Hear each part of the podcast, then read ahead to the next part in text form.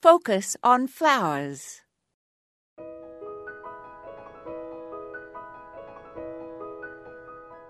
If you garden in a cold region of the country, bring in your pots of amaryllis that have been summering outdoors and place them in a cool, dark spot so that they can go dormant.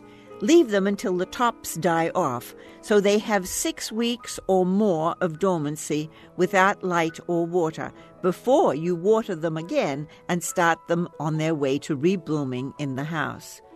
Dahlia and gladiola bulbs should also be dug and stored indoors in a cool, dark spot in brown paper bags or slightly damp peat moss.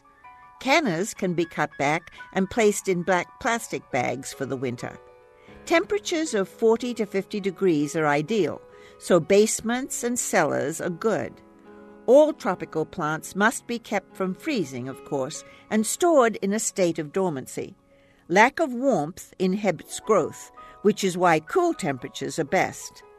Coleus cuttings can be taken, and these should be kept in a glass of water on a bright windowsill until spring, when they will be able to be potted up for a new season's growth.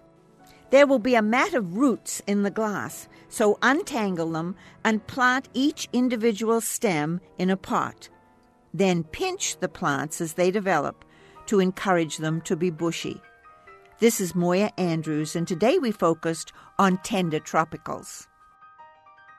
To subscribe to our free weekly podcast or listen to hundreds of archived episodes, visit us online at focusonflowers.org.